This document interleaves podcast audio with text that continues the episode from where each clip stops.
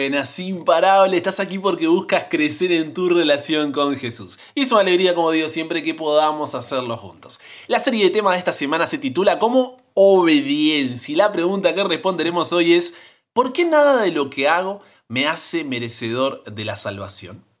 Padre, gracias por la oportunidad de poder estudiar tu palabra juntos, de poder conocerte cada día más. Y ayúdanos a responder esta pregunta que tenemos Dios para poder saber también cómo recibir un regalo tan hermoso como el de la salvación. Nos entregamos hoy a ti, en el nombre de Jesús oramos. Amén. Hay un error en el que ambos estamos cayendo, sí, ambos estamos cayendo, porque nuestro orgullo, arrogancia y autosuficiencia nos ha hecho pensar que hay algo que tenemos que hacer para ser amados, perdonados o aceptados por Dios. Algo que tenemos que hacer para ser dignos, merecer o alcanzar la salvación.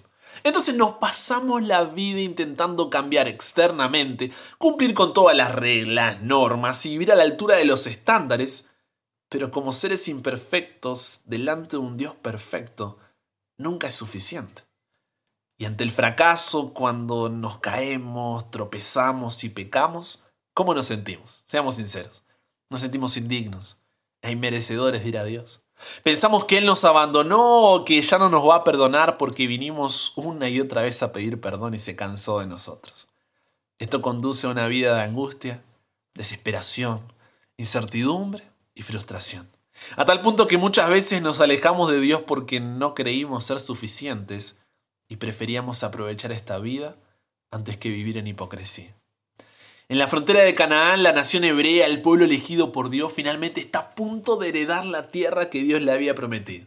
Y como hemos visto, Deuteronomio consiste en las instrucciones finales de Moisés a los hebreos antes de que ocupen la tierra. Y entre esas instrucciones, mira lo que les dice Dios en Deuteronomio 9, 5 y 6. Dice, no por tu justicia, ni por la rectitud de tu corazón entras a poseer la tierra de ellos, sino por la impiedad de estas naciones Jehová tu Dios las arroja de delante de ti. Y para confirmar la palabra que Jehová juró a tus padres, Abraham, Isaac y Jacob. Por tanto sabe que no es por tu justicia que Jehová tu Dios te da esta buena tierra para tomarla, porque pueblo duro de servicio eres tú. En otras palabras, nos está diciendo que tú y yo como pecadores no hay nada, escúchame bien, nada que podamos hacer para ser dignos o merecedores de estar en la presencia de Dios. Es más, no queremos naturalmente conocer a Dios. Sencillamente no existe tal cosa como un buscador de Dios automotivado. Salmos 10.4 dice que el malo por su orgullo no busca a Dios. No hay Dios en ninguno de sus pensamientos. Es por eso que tú mismo no consigues tener el, el deseo de leer la Biblia. El deseo de vivir en su presencia, de obedecer sus mandamientos, de hablar con Él en oración, de confiar en Él, de entregarte por completo, no existe ese deseo. Y esto sucede porque el pecado, al separarnos de Dios, ha infectado cada aspecto de nuestro carácter, mente, voluntad, pasiones, carne, sentimientos y motivos. Entonces no hay nada que hagamos que nos permita reconciliarnos con Dios restaurar nuestra relación con Él y volver a, que sea todo como era antes, ¿no? No hay nada que podamos hacer. Y aunque a veces nos creamos fundamentalmente buenos, dignos de elogios, rectos, compasivos, generosos o nobles, como para poder liberarnos de nuestra condenación a muerte por causa del pecado, Jeremías 17:9 dice que engañoso es nuestro corazón más que todas las cosas. Nuestras mejores obras no son lo suficientemente buenas para obtener mérito alguno ante Dios. Es más, Isaías 64:6 dice que todos nosotros somos suciedad y todas nuestras justicias como trapo de inmundicia. Porque hasta lo mejor que hagamos está mezclado con egoísmo, hipocresía, orgullo, el deseo de que otros nos alaben y un sinfín de motivos. El único estándar aceptable de perfección absoluta es la perfección de Dios. Ahora, ¿cómo siquiera pensar que podemos alcanzar esa perfección de Dios cuando estamos tan separados de Él que ni siquiera tenemos el deseo natural de buscarlo?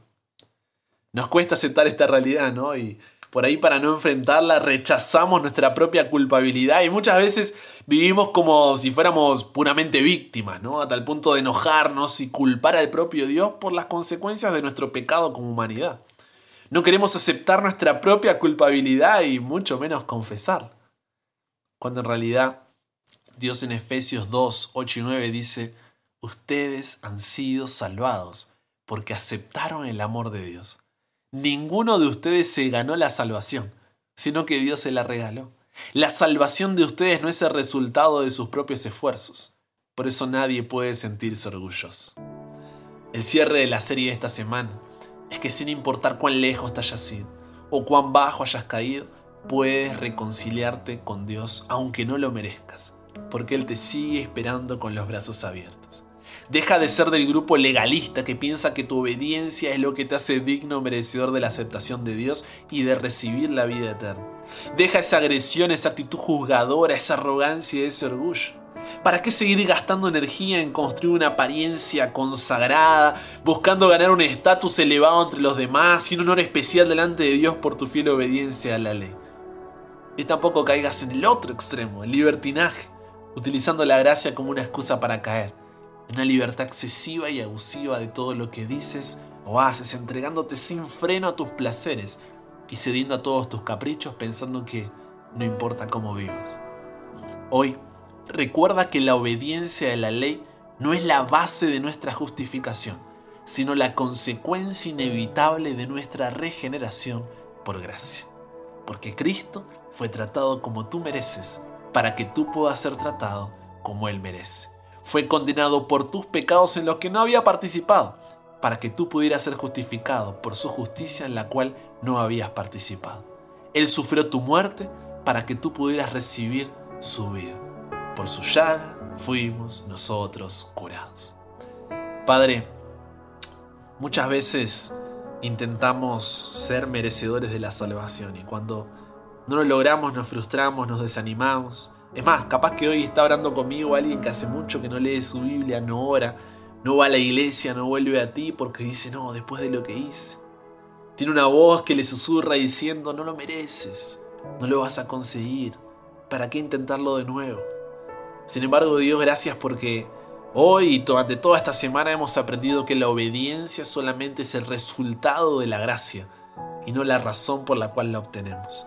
La obediencia es el resultado de sentirnos amados y aceptados por ti, porque comenzamos a confiar en que lo que tú nos dices es para nuestro propio bien, es para nuestra prosperidad. Por lo cual Dios nos entregamos a ti y que esta semana haya servido para poder reflexionar sobre nuestras motivaciones, poder redirigir nuestra perseverancia para cada día caminar contigo y entender que la obediencia es lo mejor que podemos hacer en nuestra vida, porque tu voluntad es buena, agradable y perfecta. Gracias Señor por una nueva oportunidad. Hoy volvemos a ti, no importa cuán lejos nos fuimos o cuán bajo caímos. Nos entregamos por completo Dios. Cámbianos, renuévanos, transfórmanos, somos tuyos. En el nombre de Jesús oramos. Amén.